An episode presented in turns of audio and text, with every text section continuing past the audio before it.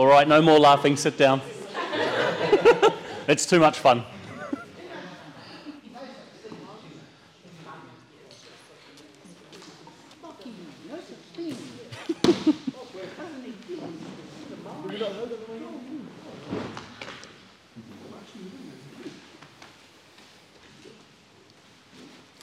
So, I guess this this really is something new to me. This is the first time I'll be speaking into this topic. I guess for the most part, I've been someone who's spoken about vulnerability, especially vulnerability for men, and the importance of being, being vulnerable, being able to open up about the stuff that you've been through in your past so that you can learn the lessons and move forward, um, take the steps towards someone that you want to be. But uh, authenticity and how to be authentically you is quite new. It's actually something that we spoke about on the phone. I was like, fuck, I, I have to actually write something. I have to think about what authenticity means to me. Um, and over the last week or so, that perspective, the way that I approach this, the way that I want to present this, has shifted and changed, and I'm allowing that to happen. And so, throughout this, it'll be quite wordy, but don't don't worry about reading it. That's more for for me than for you. Uh, so, first, first one, straight off the bat, I want to ask, what does authenticity mean to you? And somebody give me an answer, not all at once. Oh, okay, I love that. Anyone else? Reflecting your true inner self.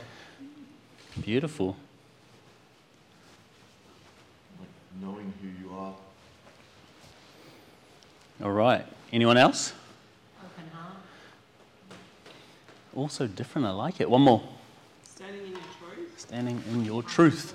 comfortable in doing so. Yeah. Beautiful. What would be your truth? Do you have an idea of what that is? Um, I speak up on injustices and I be the voice for people who don't have a voice. Beautiful.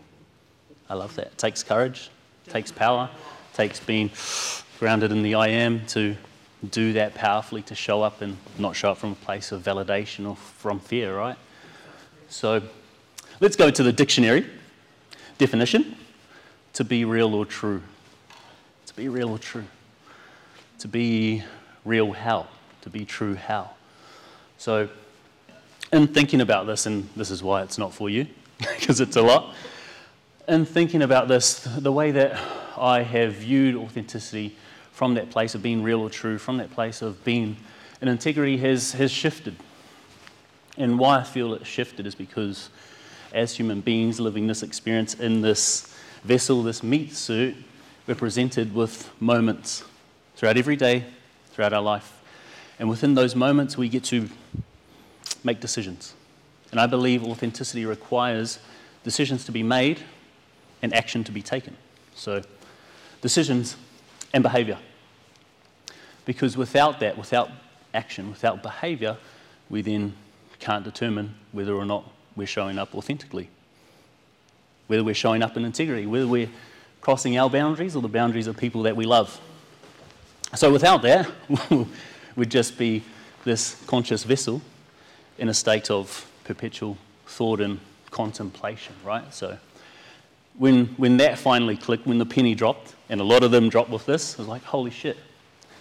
Authenticity isn't really a character trait, it's a decision, it's a behavior, it's something that we get to choose to engage in every moment of our life.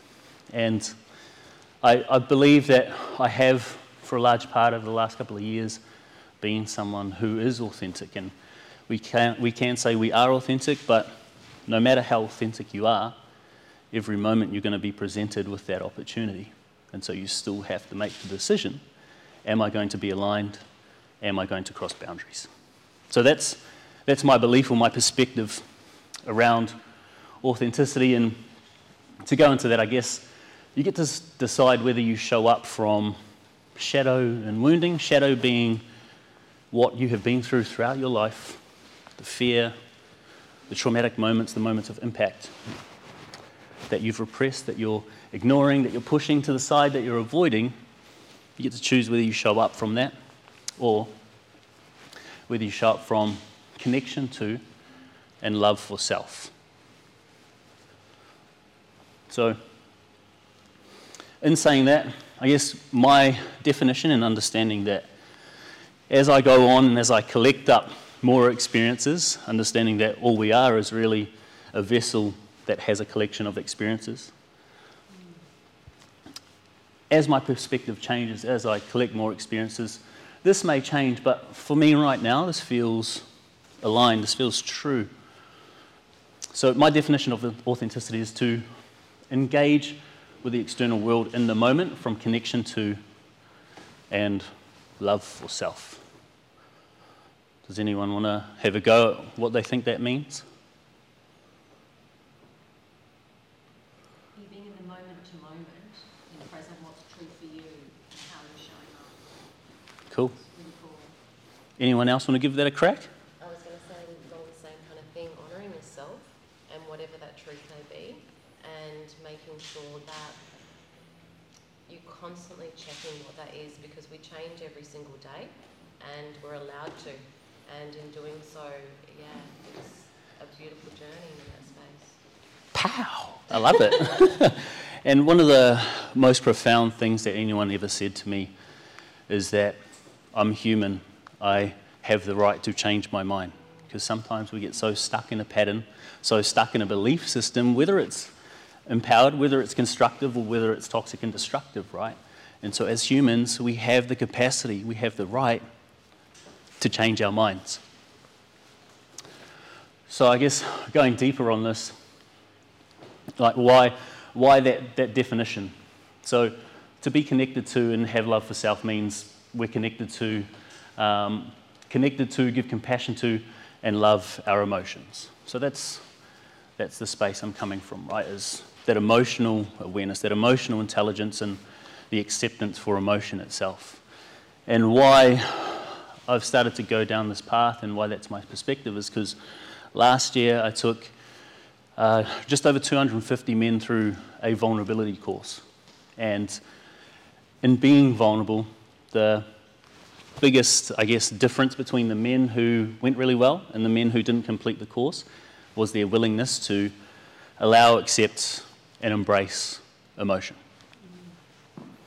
Um, okay, so I guess if we're talking about, about the shadow, right, we're pushing, pushing those emotions away, then that shadow needs to express itself. That emotion, if we talk, talk about Sigmund Freud and you know, the stuff that we're repressing or suppressing, at some point that has to come up. And for a lot of us, that comes out as passive aggressiveness, being short, being stroppy, being aggressive, or maybe we're isolated and shut down.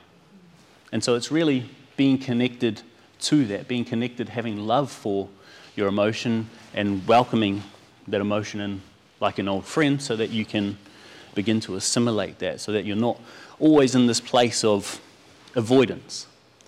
Whatever happened to you in the past, there's a memory there, right? And you think about something that's distressing, something that's stressful, something that's traumatic. And initially, that, that moment comes up and it's super visceral. Might create constriction if you're aware of it, might make you feel yuck.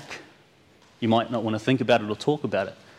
The reason that that moment is so visceral is because there's an emotion attached to it that we haven't regulated, that we didn't create safety with in that moment. So when we're talking about the shadow expressing itself, what it's really trying to do is keep us safe. Keep us safe from feeling that emotion attached to that past experience by avoiding it. Coping mechanisms, porn, for a lot of guys. I work in FIFO, and every time I ask what a coping mechanism is, what they do in their board, first answer is porn. Second answer is porn. For me, eating. Who, who's got a coping mechanism that, that they know they jump to? Any, cooking and at least you cook it. I don't cook it, so you're beating me. Anyone else? social media. Social media, cool.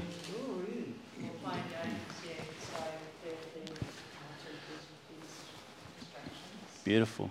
And I'm the same with social media as well, right? And then when you create that, that level of depth, that willingness to accept, embrace, bring awareness to an emotion attached to a past experience, when we talk about using porn, eating, going on social media. For me, when I jump on social media, when I'm finding myself getting a little bit bored, without that awareness, without that willingness to feel, I wouldn't be able to discern that me going on social media is me trying to get away from boredom because under boredom, ugh, is this yuck feeling of not progressing.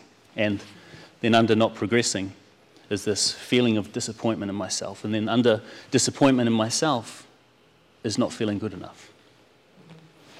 Yeah? And I guess so, you, you have two, two options, right? You have two options, that, are, that is to avoid. Avoid what's there, avoid the shadow, avoid the emotion attached to that past experience, or integrate. And so, this has come up as well, and this was another light bulb moment for me. And it's the past doesn't determine how we show up in these moments, it's the way we interact with the past that does. Because a lot of us, when we're stuck in victim, when we're stuck in that place, that perpetual cycle where that trauma is compelling us to show up poorly, show up out of alignment, to not be in our integrity, like this little version of me right here, we tend to think that that's all we can, we can ever do because the past determines how we show up. That's happened to me, so I act this way, so I am this person. So it's the way that you interact with it. And this version of me, sorry if you can't see that, Baz, mm-hmm. that version of me on the right, I'm about 78 kgs.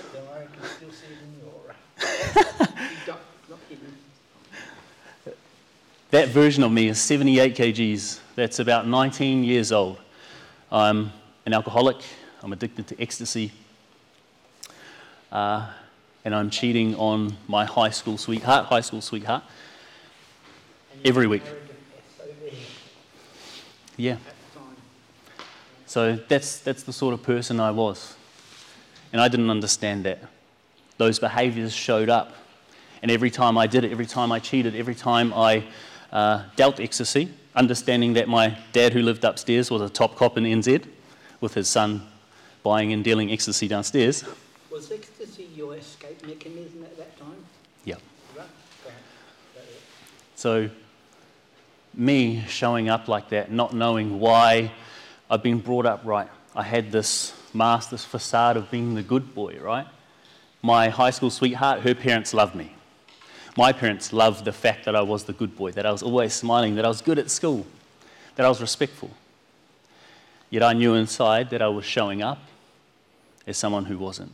I was, I was a pig of a, a man boy, I would say I was. Not, not a man then, more a man child.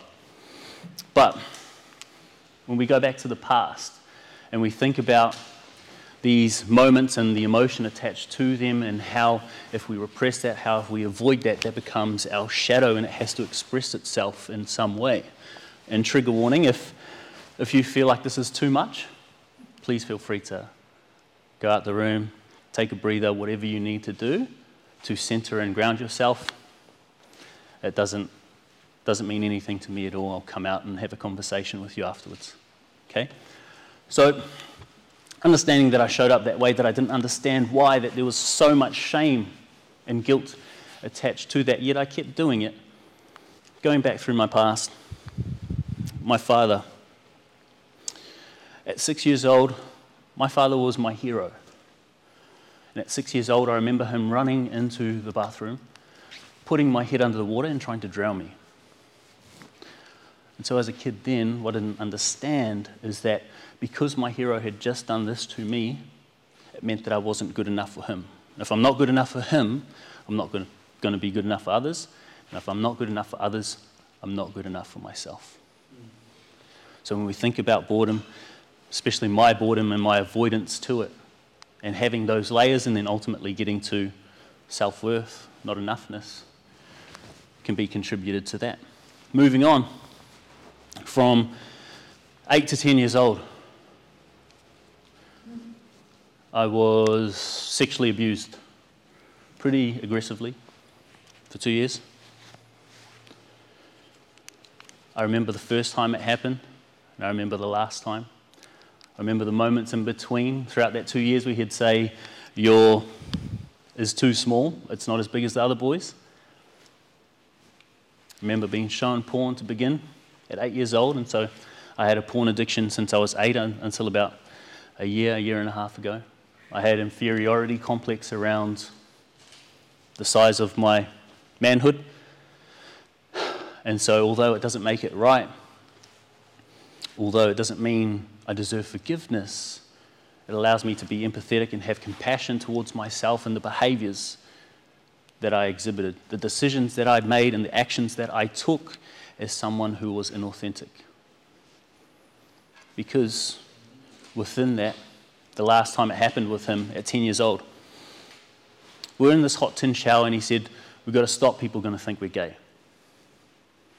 And so, from 10 years old up until about two, two and a half years ago, I would close my eyes, see him doing stuff, and think, Holy shit, I'm gay. Not that there's anything wrong with being gay at all, but for a straight young man with straight friends, I wanted to prove to myself that I wasn't. I wanted to prove to my dad that I wasn't because I believed that if he found out, he wouldn't love me. How many years did that go on, that particular abusive situation? Two. Two years? Between the ages of which? Eight and ten. Eight and ten.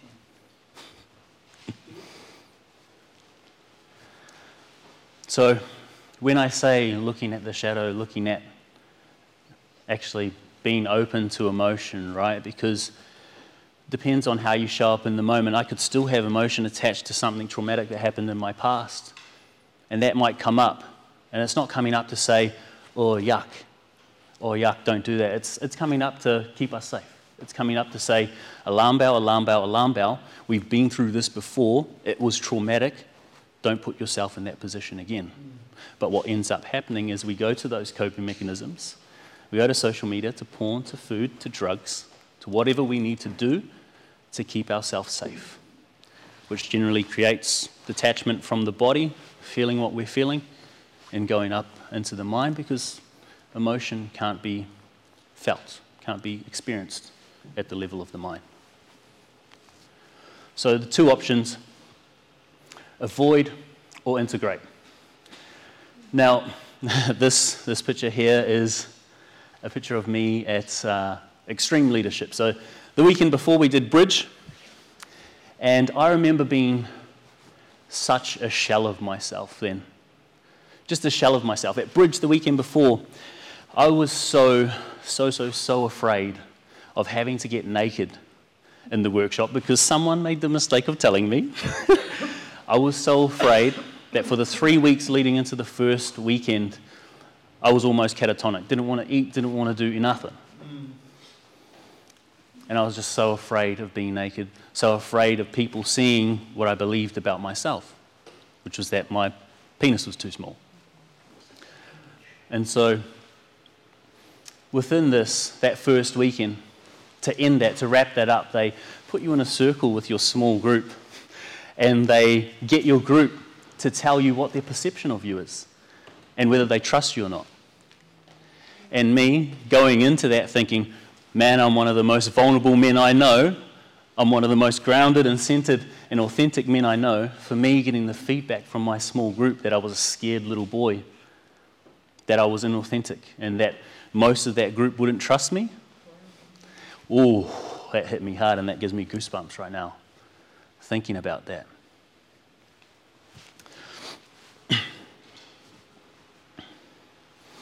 And so, I guess for this, for avoidance, that's just another example, is me avoiding that, avoiding confronting my belief system, confronting a moment where I was shamed by that guy from 8 to 10, all those moments, and then, you know, being in swimming pool changing rooms and being humiliated because of that, because I wasn't willing to feel what it was like to feel inadequate, I become this person who outwardly had to be smiley, who had to be the center of attention. And within that, within that second workshop, I actually, on the first morning, I put my hand up and I said, Preston, oh, I've got this fear, and it's being seen naked in front of everyone. And so I remember getting up, standing up. He pulled this chair out for me and he said, Stand up on that chair. And I stood up on that chair and I was going to take my clothes off, smiling and laughing. And he goes, No, it's not a, it's not a performance. This is you accepting this about yourself. And so it made me stand there and eye gaze with everyone in the room. he made me feel what it was like to be seen, first with my clothes on, and then slowly undressed myself. And for about 10 minutes, I stood there on that chair and eye gaze with everyone and felt what it was like to be completely bare, to be seen, to be held, to have a room of 100 plus people staring at me, seeing the biggest insecurity that I felt I had. And in that moment, feeling that, feeling such safety in my body, such safety in my manhood, I left that place feeling on top of the world. I left that place feeling so comfortable within myself and no longer looking for a way to validate that it was good enough, no longer looking for attention from other women because I needed to prove that I was good enough, that I was adequate. And so, integrate.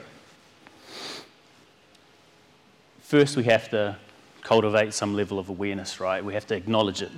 We have to actually say, shit, that's there. It's not going away. I can choose to confront it. I can choose to engage with it and interact with it, or I can choose to avoid. And so, for me, integrating is to choose love and acceptance over avoidance so that that emotion attached to whatever experience that we're pushed into the shadow becomes an ally rather than an enemy. And enemy with bunny air quotes, because that enemy is really just trying to keep us safe based off of being a child, based off of being a human being who didn't understand how to create safety and regulate their emotion and nervous system in that moment so it could integrate. And so that's, that's where we get to with integration, right? Is creating space for ourselves to sit in that emotion, to go back to those moments, and to allow our body to fully feel what it's like to feel the emotion that we're avoiding. And over time, as you do that ACT, action conditioning therapy, when you take that action over and over again, you condition your body, you condition your mind, you condition your nervous system to assimilate it. That alarm bell all of a sudden isn't there because it's not trying to protect you because your body knows it's safe feeling what you're feeling. So, how do we deepen integration uh, and love for self? And so, what I'll get everyone to do is can you all please sit up? Sit up straight. Just going to do a quick drop in process. And this is something that, that I've done with, with all the men. It's something that I utilize myself, and it's something that I feel has given me the capacity to feel the, bunny ear quote, worst of emotion, the worst of feelings. So, uh, eyes closed for this, everyone. so, we're breathing into the belly. I'll count this. We're just breathing into the belly. Just do a couple breaths into there. If you're not used to breathing into your gut, your belly, your diaphragm, and allowing that to expand, then just put your, your hand on your belly button. Eyes closed, Baz? Yep. Unless you've got PTSD. no? Okay. Alrighty, so we're going to go six breaths in. Let's go all the way in. One. And out. And in. And out. And in. And out.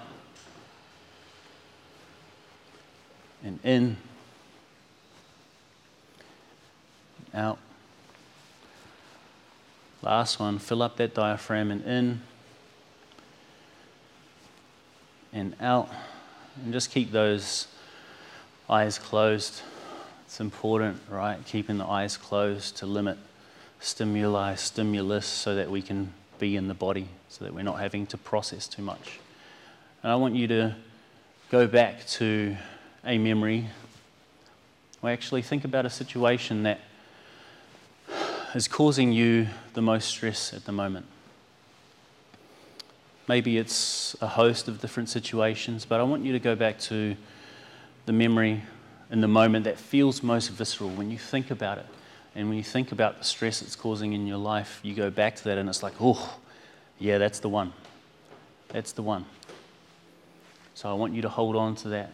And I want you to take three deep breaths in. And you do it on your own time and just give me a nod when, when you're done, keeping your eyes closed.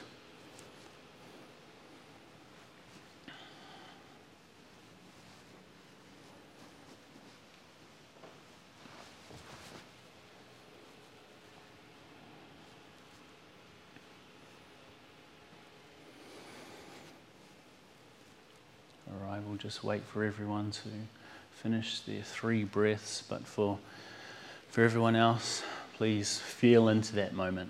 Go back to that moment as if you're there right now.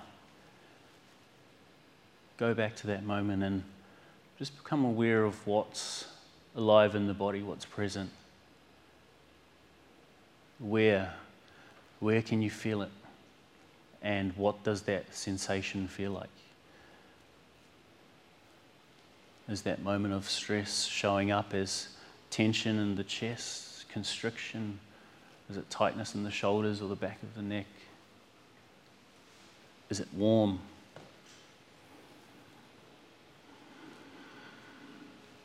And can you give me a nod if you've got that sensation in that place in the body?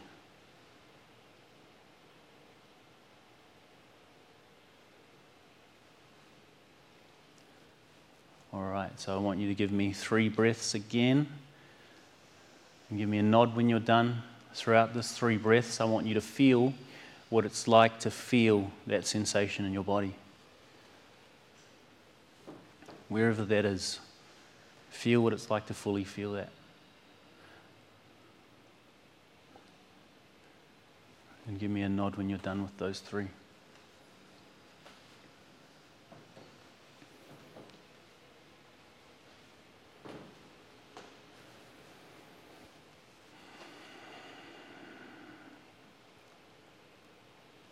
Beautiful. So we're going to that moment, that moment again, that moment of stress. And we're feeling what it's like to feel this sensation in our body, whatever that is for you, however that makes you feel. And I want you to label that sensation, label that feeling in the body with an emotion. And of the head when you feel like you've got that.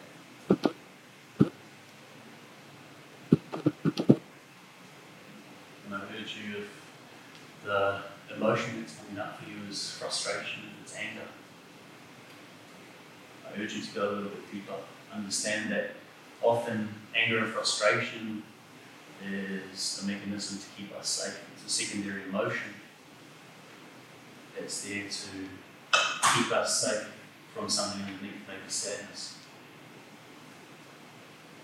So just a nod again if you've got the, that emotion. Alright. I want you to give me three more breaths and I want you to breathe that. Give me a nod when that's done. We're breathing into that moment, that moment that's been causing us stress. We're breathing into that sensation, what it feels like to feel that in our body. And we're breathing in to that emotion that we've labeled that sensation with. And we're feeling, feeling what it's like to feel that present in our body, to not try to escape it, to know that we're safe, to know that we're held.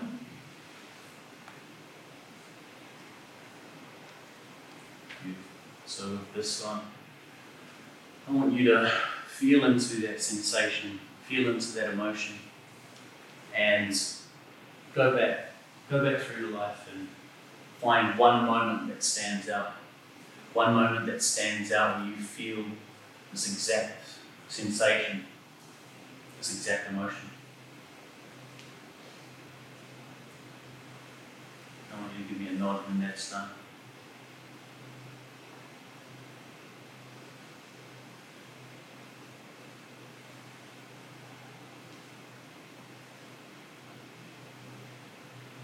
Three more breaths in. Feeling into that, feeling into that past experience, that past memory. Feeling into what it's like to have this sensation in your body, knowing what emotions attached to it, and to feel that, to allow it, to welcome it in like an old friend. No resistance, no constriction, just being there with it.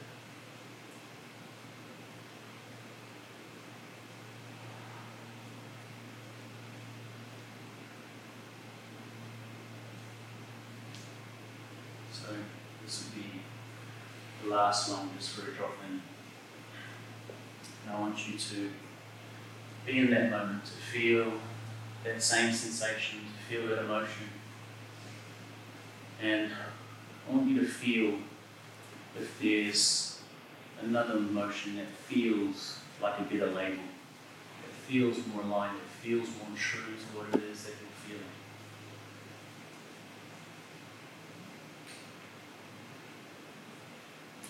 Just give me a nod when you've found that emotion or if the one you had originally feels good.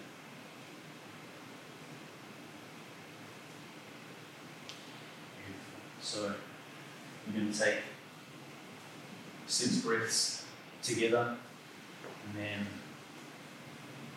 we're going to drop out of this state. So I'll count the breaths, go in for one and out. I want you to feel all of that. And for two and out. Go back to that moment, feel that sensation, feel that emotion, allow it. And for three and out. And for four and out. And for five the last one, big one in. And out to the side.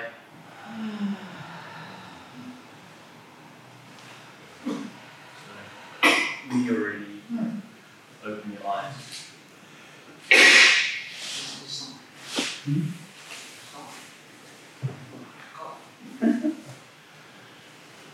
Um, does anyone want to speak into anything that come up for them?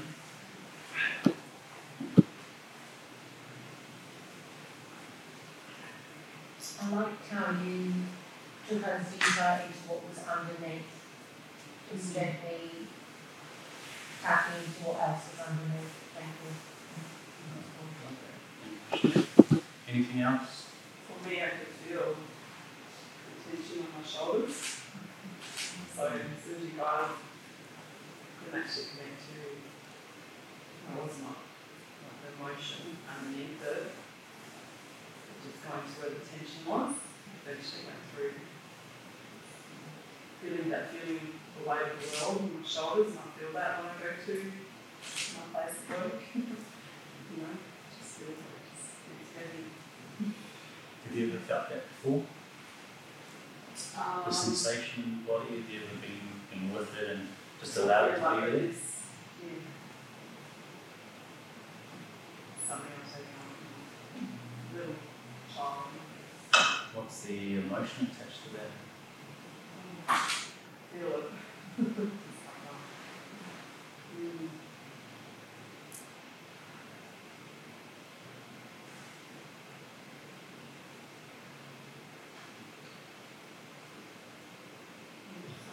Support. Not being supported.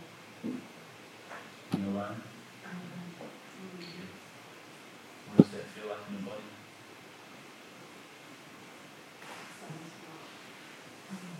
It's releasing up I actually had that same experience yesterday. So, you're not alone in that. So, that's, I mean, this, this is how simple this gets to be, right? When we're talking about integration, we're talking about the past, it really gets to be as simple as doing a little bit of breathing, identifying what stress us out right now, because it's usually linked to a past experience and emotion that we're avoiding. Mm. What's that? What's triggering us? What's causing stress? When I drop into that, when I breathe into it, what does it feel like in the body? What's the sensation? And then how do I label that emotion? Or what would I label it with? And then depending on how comfortable you feel, go back through the moments that feel most visceral. Because the reason that those moments are visceral, whether it's horrific, whether it's traumatic, whether it's ecstatic, joy and love, that moment is visceral because there's an, uh, a memory, uh, an emotion attached to it. So, you were constantly categorising each memory that you had as attachment to past trauma. just going through, going through the emotion and then what uh, experience is attached to that emotion and then going down the line. Yeah. Reaching the point of self-acceptance, like actually reaching the point of awareness. And then feeling the And then accepting the emotion accepting ourselves in all states of being, right? Great, yeah. And the deeper you get into that and the more grounded you become and aligned you become with all those different emotions, the easier it becomes to be us, to be authentic. Great. So- So if you want to go a little bit deeper, uh, has anyone read Body Keeps the Score? So. I guess one of the one of the real takeaways from that, if you want to go deeper into your daily drop in doing that, you can go back to that moment and you can engage in a physical action. Maybe it was because a good example for me is in a breathwork session I was taken back to this moment where I nearly drowned uh, at our school pool. And to create safety for that little version of me who didn't know how to regulate nearly dying, all Tim did was give me his hand, and I had to pull and pull and pull, and he pulled and pulled until, well, there was safety created for that inner child, for that younger version of me who just needed a hand to pull him out of that pool. And so that's essentially what we're doing, going back, welcoming that in, and creating safety for that version of us in that moment who didn't understand how to reach out and feel, how to regulate. And so other, other ways you can, you can deepen that practice is, again, breathwork, uh, plant medicine, if that's your thing. Uh, finding support you trust. So that's a big one, right? People, people like to find support, but they like to find support in people that they want to admire them, people that they want validation from. And so it's about finding people that you really, really trust, people that you feel aren't going to judge you, that are going to accept you for who you are. Yeah. Um, and then reflection. Reflection is such a powerful tool, and something really easy is three things you did well, three things you get to improve. And the reason for that language, what can I improve, or think three things I get to improve, is it's not a failure. It's not something you didn't do well, it's something that tomorrow you can do better. And if we're talking about authenticity being a behavior, that lends itself to not shaming ourselves, not creating moments of micro shame where we shame ourselves for not showing up in integrity, not showing up authentically. And so, last one is identify values and boundaries. Uh, does anyone know what their values are? I've been working with this recently. Go. Okay, so my first value is myself, self-love, self-care, and energy, and that's has its own subcategories.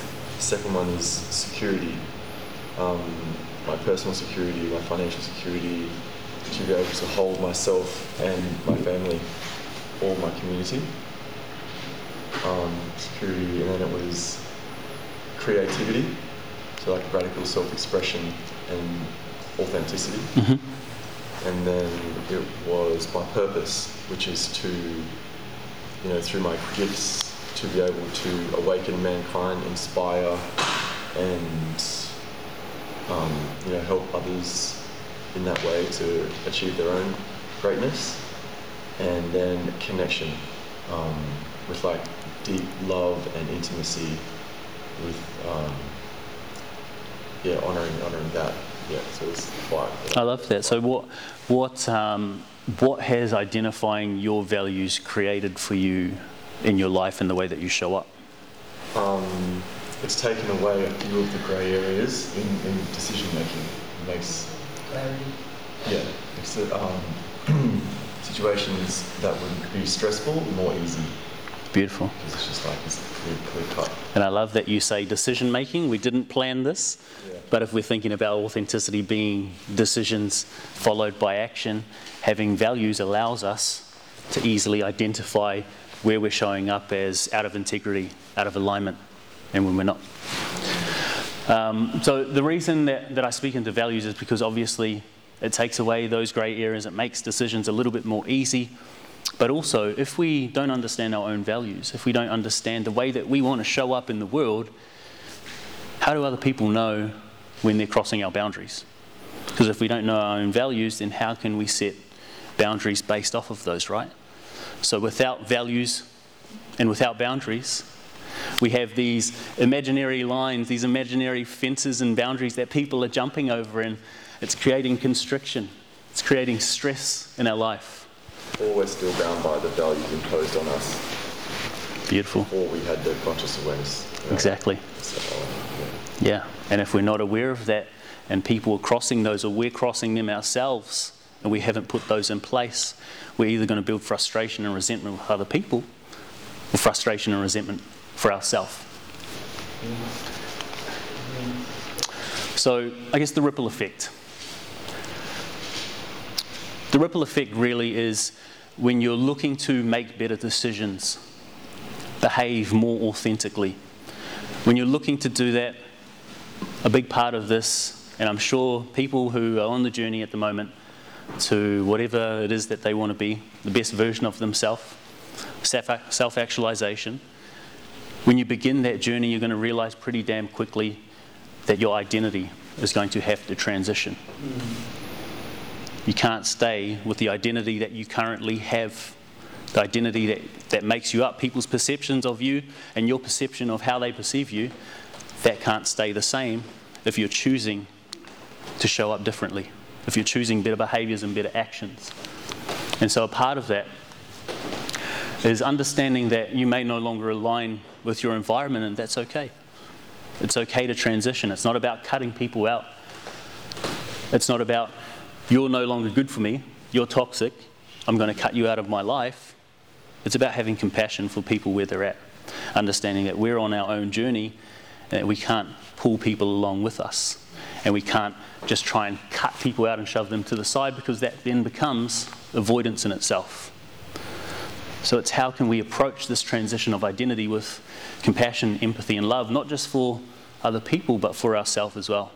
Understanding our values, understanding the behaviors attached to those, and understanding our boundaries and standing firm within that with love, reverence, honor, and respect for ourselves.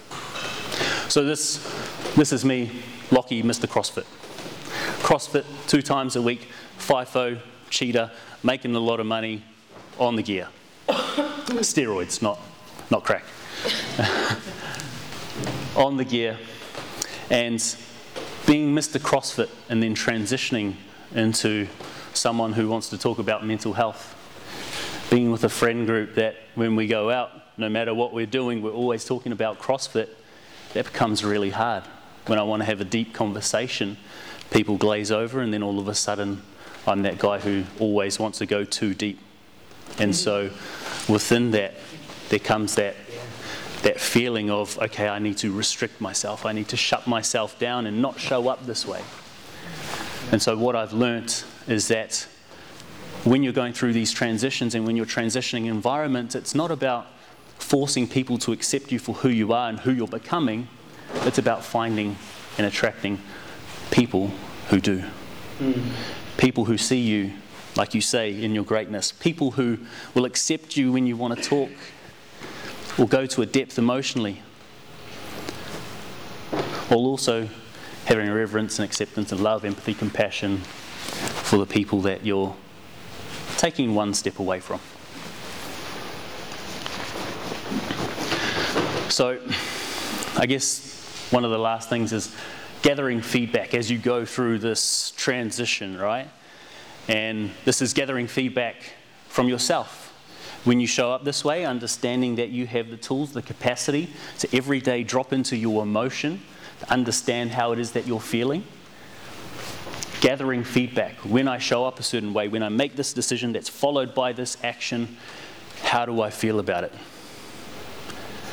If there's constriction, if there's, there's this ickiness or this stuckness, then that's your feedback saying you're not in alignment. You're not standing in your truth, your warrior, your king, your whatever you want to show up in. And so, within that, of course, again, reflection is there constriction, anxiety, fear around the way that I'm showing up? And a really good example of this, when you talk about you're the one who stands for injustices, right? I was the opposite. So for me, growing up in New Zealand and not being a country Maori, Indigenous Kiwi, not being from the country, being from the city, I'm considered plastic Maori to the people who speak the language. I'm not cultured enough, my perspective anyway. And so when the Black Lives Matter movement happened, I posted something where I said, I'm all for it, but Black Lives Matter doesn't need to be said. And I put a red line through it on social media, and it's still on my page. And I did that because I was coming from a place of, of fear. I hadn't integrated those moments in the past where I went to this prestigious college, went for an Indigenous scholarship and didn't get it. So therefore felt rejected by them and then rejected the culture, rejected my last name, and rejected any association to it, to the point where when my father tried to learn Te Reo, the language, and he's fluent, when he tried to do that, I made fun of him every chance I could. I mocked the language because I was so scared of what it meant for me to be connected to my culture, what it meant for me to be brown. And so I put that post up. And I got feedback. I got external feedback. And that feedback told me, like a big old slap in the face from the universe, that I was out of alignment, that I was acting from avoidance rather than making that decision to show up from authenticity. And another one, this post, I actually just screenshotted that off Instagram. I take it you've reached a point now of self-acceptance with your culture and who you are as a person. yes, actually just started using my last name again. Excellent. And so this post, I spoke at uh, Happiness Co event and I told my story. And within that, I said, me getting up here right now, I'm going to lose, likely going to lose people that I love because I'm telling the story. And I was saying that because I was coming from fear again. I was telling a part of my story that I hadn't discussed with someone. And so, in telling that and having that recorded,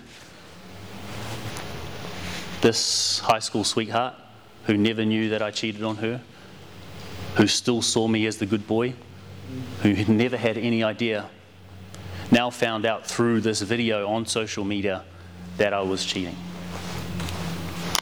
And so that was pretty bloody hard. But that's a big part of transitioning. That's a big part of stepping into being authentic, being integrated, is owning when you fuck up, owning your mistakes, because we are human, we're going to make mistakes.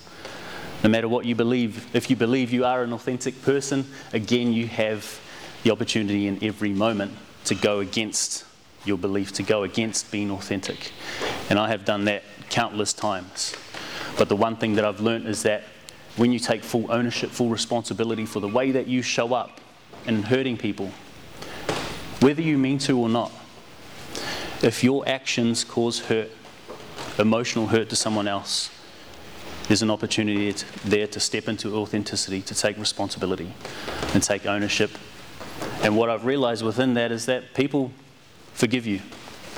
It's so much easier to forgive someone who takes ownership and who takes ownership without putting the blame. It's like, it's not, I fucked up, but it's just I fucked up and I'm sorry.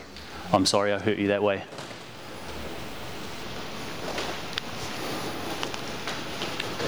Intention. So this this gets to be a really really fast one, and this is this is pretty important when we're talking about having consistency around decisions and behaviour. When we're looking to transition or we're in that transitionary period, decisions followed by actions, behaviour. The intention gets to be flexible, it doesn't get to be rigid.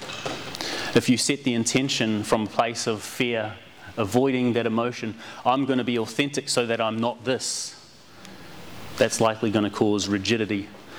That's likely going to cause periods and moments where you don't act authentically, and all of a sudden you have this goal that you're going to be this and always this, and you use that to micro shame yourself.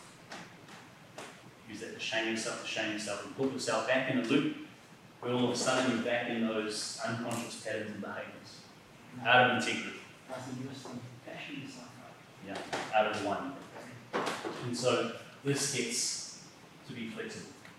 So if, on the other hand, these intentions are set from connection to, passion for, and love for self, it's going to be a whole lot easier to, when we do make mistakes as a human being, as this meat suit floating on this spinning rock through space.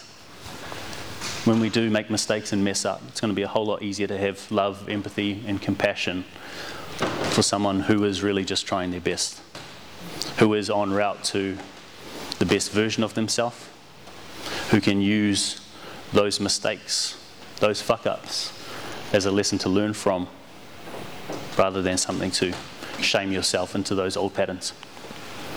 So, what's the time? Here's what it is. Three o'clock, okay, cool.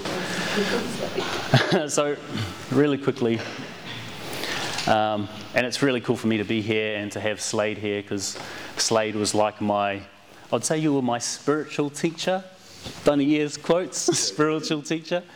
Uh, conscious rapper, he was my spiritual teacher while I worked away, and a big part of my story is working away. And so at 19, you heard the sort of person I was. At 19, I was that narcissist, I was that cheater, I was that addict, and I got caught out by my best friend cheating on my partner with his partner. And so instead of accept those consequences, as a 19 year old, I run away to Kalgoorlie. And these two pictures, actually, these three pictures, while in Kal- Kalgoorlie, I was that same person. I wasted about 300 grand on hookers, drugs, alcohol, everything I could to avoid the shame that that guy down the end felt. Amongst all that chaos, I met someone that I thought I fell in love with, and fell in love bunny ears because we were just two wounded people that come together to fill each other's void. And this picture, the second one, that's me on site while my partner is saying, If you don't stop working away, I'm going to take my life. And so there was no empathy or compassion. There was no love there. I only cared about myself, and uh, I stayed working away. Instead, I went to this third picture where I extended from five days away, two days at home, to four weeks away. And she eventually attempted, and still, that man child. No empathy, no compassion, no understanding that this woman just needed love from the man that she wanted to be with. And so eventually she parted ways, and I'm very grateful that she did because she probably wouldn't be here. And I'd still be that same person, hurting people, hurting women, not understanding why, burdened with shame and guilt. But when we split, when she left, this third picture is me on site during that 4 and 1. Deeply depressed. Deeply depressed. And I become the guy who was throwing stuff at his crew, who was arcing up at his Super Nintendo, superintendent, sorry.